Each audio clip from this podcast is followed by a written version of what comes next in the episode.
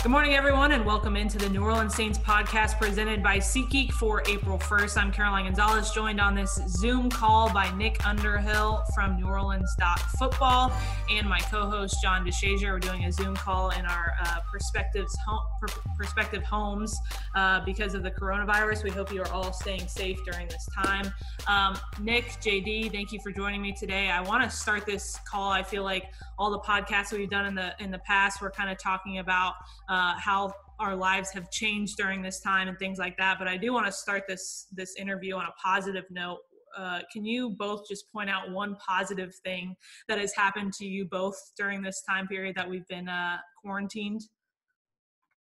Well, I guess for me, I, I moved back to New Orleans right at the beginning of it. Uh, just kind of beat the the madness as we were coming down here. Uh, all this stuff was going on, but you know, even with the city shut down and everything, it, it's nice for me just to to be back here. But it, on, a broader scope, just kind of seeing how people have kind of come together for one another and being aware of you know the restaurants that need help and people that need help and it just seems like every time i scroll through my twitter timeline there's somebody stepping up to help somebody else and just kind of seeing that sense of community we have here in the city has has been you know it's a nice thing to see within really terrible circumstances and Nick, I do want to get into your community efforts uh, later in the show, as well as uh, your thoughts on Tom Brady. I'm sorry I didn't intro that, but uh, before we go into JD, I do want to kind of get into your philanthropic efforts later in the show. But JD, go ahead and, and add in your positive comment. Yeah, I was about to feel kind of left out there. Um, it, uh, outside of the the natural getting a top uh, an opportunity to spend time with with your family that you otherwise wouldn't. Mm-hmm. I, I, think the biggest thing for me actually was um was somebody else witnessing somebody else on uh, Deonte Harris, the rookie uh, return for the Saints, who made it possible to donate. Um, I think about ten thousand seven hundred meals uh, to to a couple of uh, to a couple of cities, uh, New Orleans and Baltimore, for a guy who who doesn't have a lot of you know by football terms doesn't have a great salary. Uh, mm-hmm. for him to to step in that way because he said, you know, hey, that's that's just the way he was raised. He was raised to help those who couldn't help themselves. So it was really impressive because you see a lot of guys, you know, big time guys. I mean, and, and that's certainly not to downplay um, the five million donated by Drew Brees or the one million uh, by Mrs. Gayle Benson, but to see Deonte Harris, a guy who, you know, probably got a, a signing bonus of next to nothing uh, to to go into his pocket that deep was pretty impressive to me. Yeah, I completely agree with that, uh, JD, because you're talking about a guy who came out of a small school undrafted, made the Saints roster, and then you know his his rookie season kind of just exploded from there. And you know, you talk about Drew Brees, you talk about the bigger players, the bigger names who have given back, but for Deonte Harris to do that has just been spectacular and something that I can say was unexpected from my point of view. But um, Nick, that leads me into some of your efforts. Uh, you started New Orleans Stop Football on February 14th, uh, and most recently you, you tweeted out. Um, I don't have much and I'm fighting like every other small business, but I want to find a way to give back and help out during this crisis. If anyone has any ideas, shoot me an email or direct message. And since you tweeted that, you've been able to to give it give groceries to 30 families uh, and you've partnered with the boys and girls club so can you just talk about how that idea started and and your reaction to seeing it kind of explode like this yeah, I should have talked to my wife before I tweeted because like she read the tweet and had the perfect idea. So, uh, but yeah, I mean, we, we just have been taking the money that, that we've generated this week and we're buying $150 uh, grocery gift cards. But really, most of the money has come through just people that are already on the site, just giving, you know, direct donations. And I don't know. I mean, it, it was just something where, you know, like I said, we're trying to grow this business. It, it's navigating the coronavirus within the first 60 days of launching the site wasn't something that you know we anticipated doing but we're eating we're paying our bills and you just kind of see a lot of stuff that people are going through and they're much harder off than you know anything i'm going through and i just i just hate seeing that and it was kind of like tugging at my heart a little bit and just being able to to help other people out in this community that's embraced me and my family so much it's just you know, it just felt like the right thing to do. I was expecting maybe to to help three or four people at best, and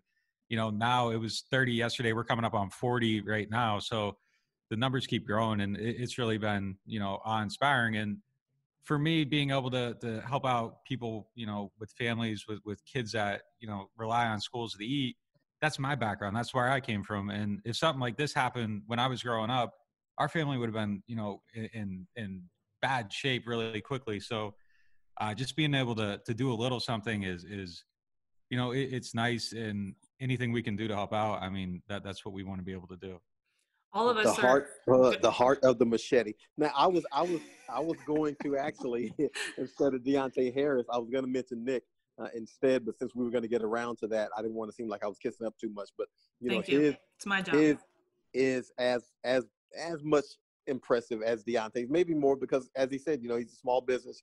Uh, he came back. He, he's just starting. And um and nick knows me. We know each other obviously we're you know we're friends. And so he knows I would not do this for kiss up purposes. But I think I think yeah, yeah I, you know it's it's um, it's as impressive as the in depth analysis as he gives all the time. But you know just just to see people like Nick, you know, regular people who do irregular things during this during this time. I mean, a lot of people get caught up in the big, big, big magnanimous givings, and it's really the smaller ones that kind of keep this thing afloat. So, you know, I think the New Orleans community certainly appreciates uh, Nick, and and it, and obviously doesn't go unnoticed by all of us who know him. Yeah, and all of us are pretty heavily uh, on social media. I know Twitter especially, but it, it was so quick to see. We were all so quick to see all of the negatives that came out of the initial uh, you know announcement of the virus you know things being sold out of grocery stores you know people on the street that were struggling. So it was cool to see nick you kind of come out of the woodwork as jd said like deonte harris. And for those of us who kind of had nowhere to turn like we want to help and we we want to provide as much as we can for other people because we do have um, some resources and we are able to you know pay the rent and things like that. But for those people who aren't able to do all of those things it was cool for you having a small business to find a way to give back but that leads me into my next question of how are you able to buy groceries for these people? Are you doing it online? Are you going into the store yourself with your wife? How are you kind of finding a way to navigate going into grocery stores and giving back?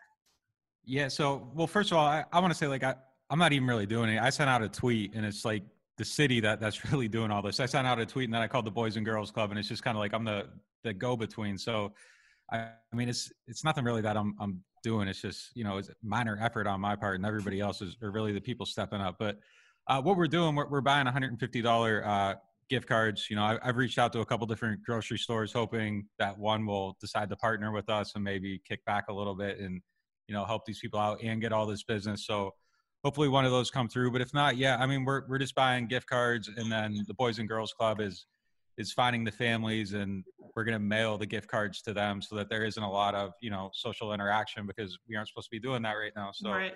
uh, it, it's you know mostly by mail Nick, don't don't poo poo, man, because you know now.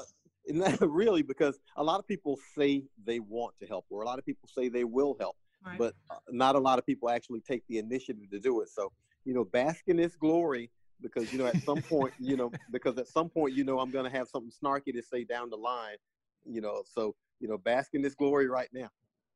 All right, I'll take it, man. Yeah, JD knows how to bask in the glory. I'll tell you what.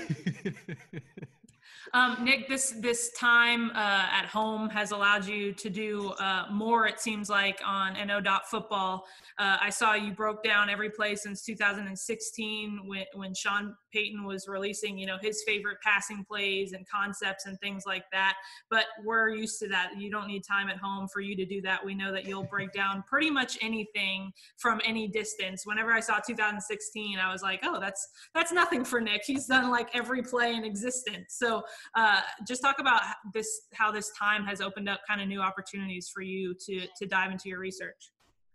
Well, yeah, I mean, I hate to say that. Like, I see everybody else talking about like how different their life is, and I'm like, uh, like the only thing I'm not doing is going to movies. So, I mean, I, am a pretty, I'm a pretty boring person. Um, so you know, this is the stuff I, I was doing before. But yeah, I mean, as soon as Sean sent out those plays, like it was just like I was waiting for that moment. It's like, all right, this is, this is, this is him calling a play for me. I got to go do this. So, I don't know. I mean, we we want that insight from the coach. We want to know what his favorite plays are. Those are the things we beg to find out. And as soon as that's out there, like as a as a reporter, it feels like the natural next step is is to try to figure out every single thing uh, you can find out about that play. And I don't know. Sadly, I've been hand drawing the plays they run uh, every week since 2015. So you know, I kind of already have like the database of of all the stuff they're doing. So it was kind of just flipping through it and cross checking and, and, making sure I didn't miss anything. But it, it, wasn't too hard to put together once it was out there. At least you know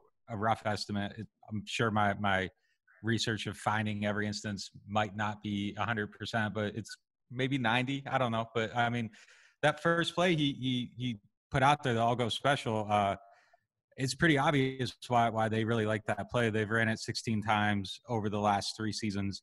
They're 14 for 16 on it, and I think the most interesting thing about it is is that out of all those times they've ran it, outside of one, Drew's either thrown the ball to the guy in the slot, which was Mike Thomas on on all instances except one that went to Willie Snead, and then the rest have gone to the inline tight end going up the field, except for one pass to Brandon Coleman uh, on a 31 yard gain. So I mean, it's easy to see why he really likes that play. It puts Mike Thomas in a position of, of strength on the crossing route, which I think he's 80 for 90 on throughout his career, or 70 for 80.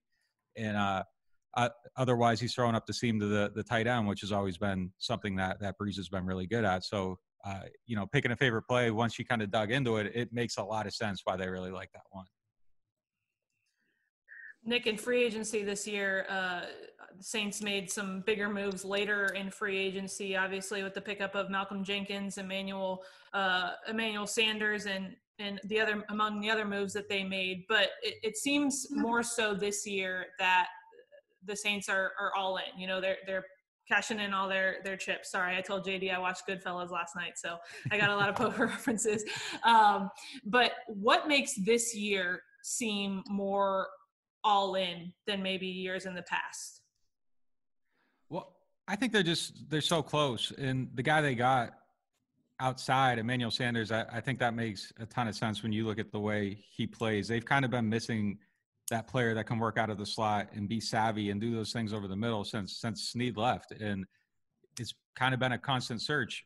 And I think he he kind of fills that role right away. And when you watch him play, if you go back and look at some of the stuff he did in Denver and San Francisco last year, it's very easy to see just immediately why they like the guy. Like there's not a whole lot of projection. Oh, if he does this, this is how he'll fit.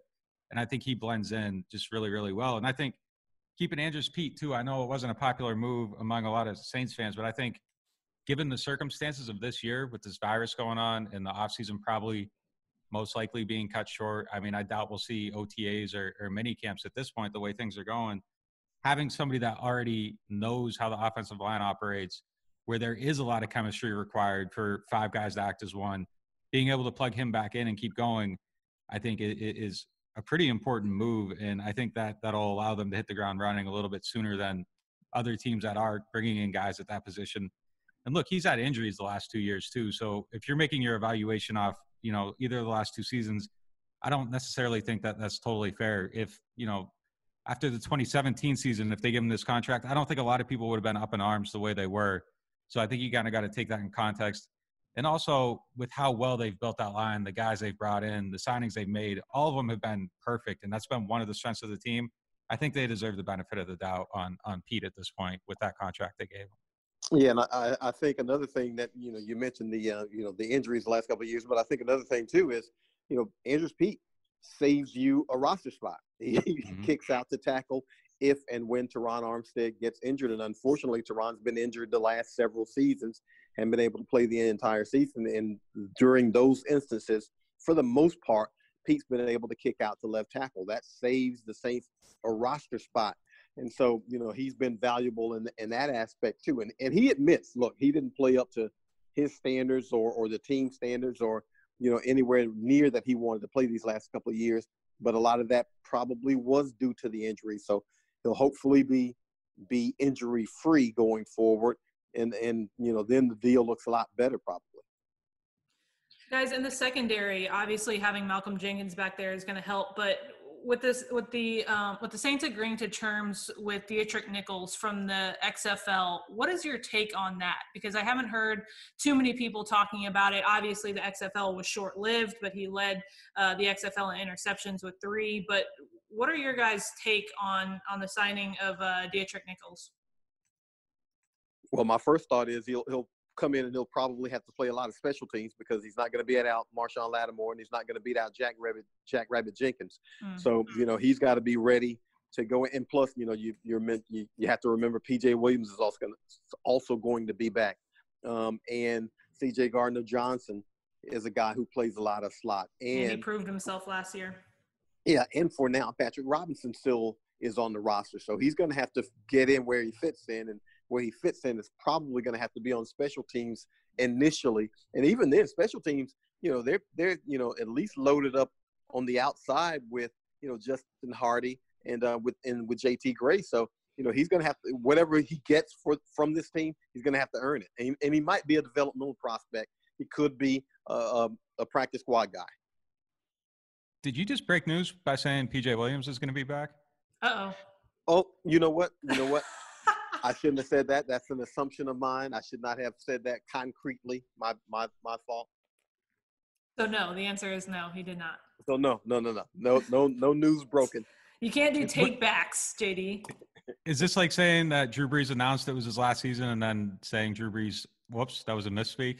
Like, Oh, is this see, is I- this I what we're talking about here? Or, I wasn't the one who said that one, so I, you know, my hands are up in the air in a in a in a signal of surrender on that one. I got nothing to do with that.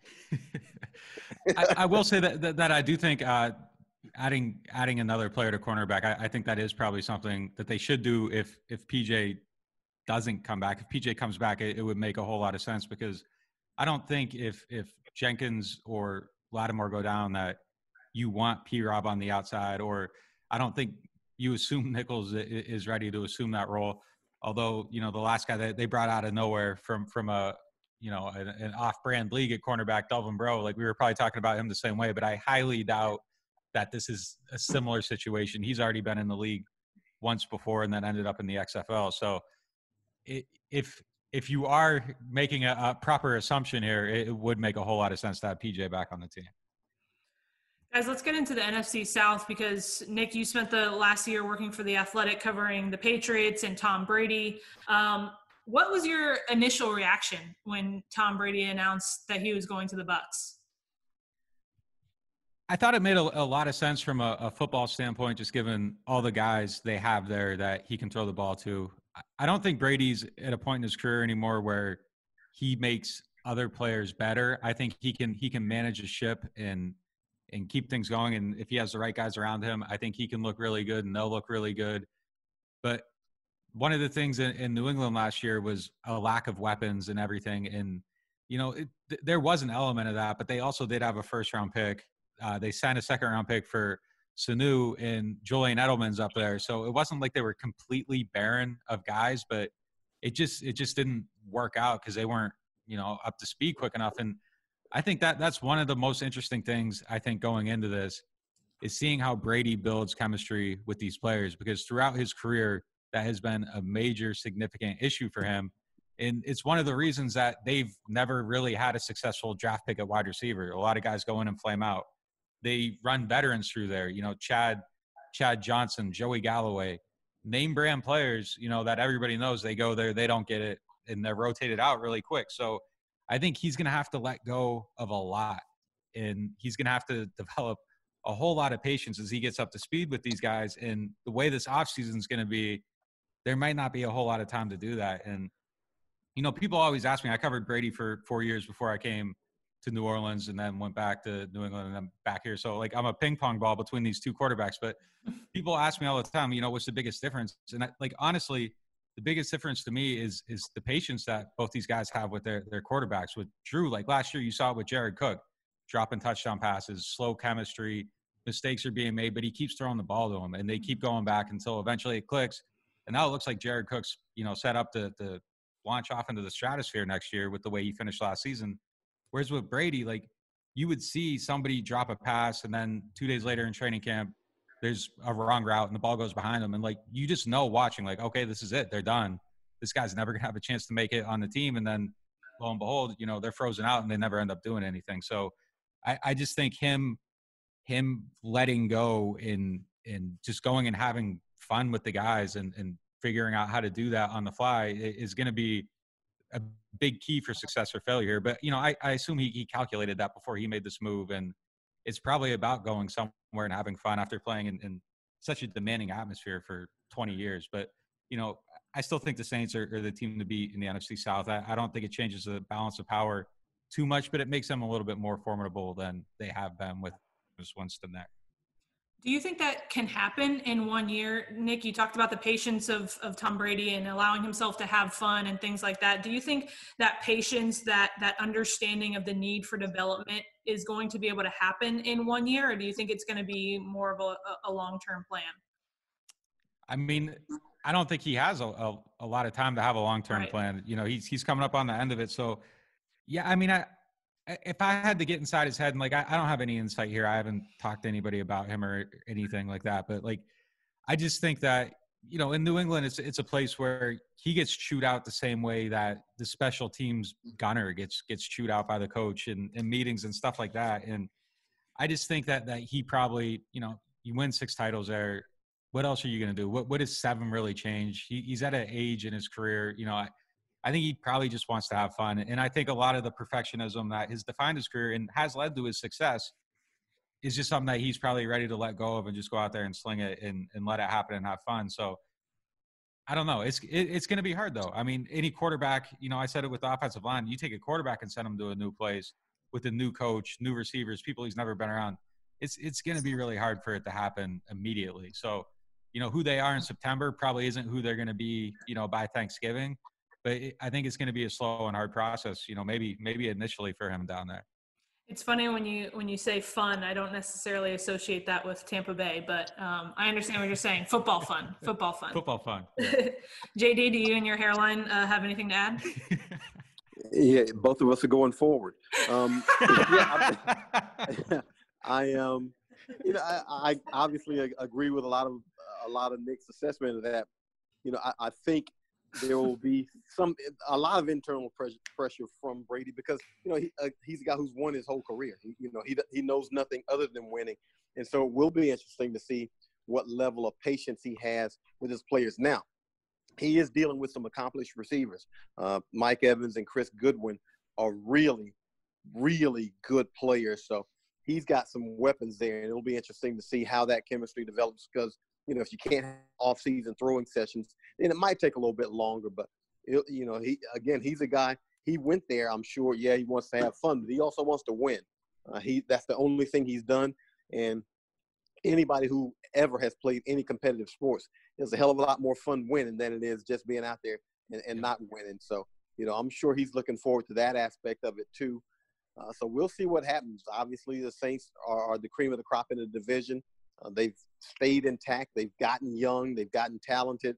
Uh, now those younger guys are kind of rounding into some really good groove years, and, and, so the Saints are poised to be in this position for you know you you figure for a bit longer. It depends on what happens at quarterback in the future, but they seem to be positioned pretty well. But Tampa Bay with with Brady is a team that should be positioned to make a push. But I don't want to forget the Falcons. The Falcons, I know, I know Saints fans can't stand the Falcons. They hate saying, they hate admitting that the Falcons actually have talent. But the Falcons actually have talent. Now, whether they can put that together, who knows?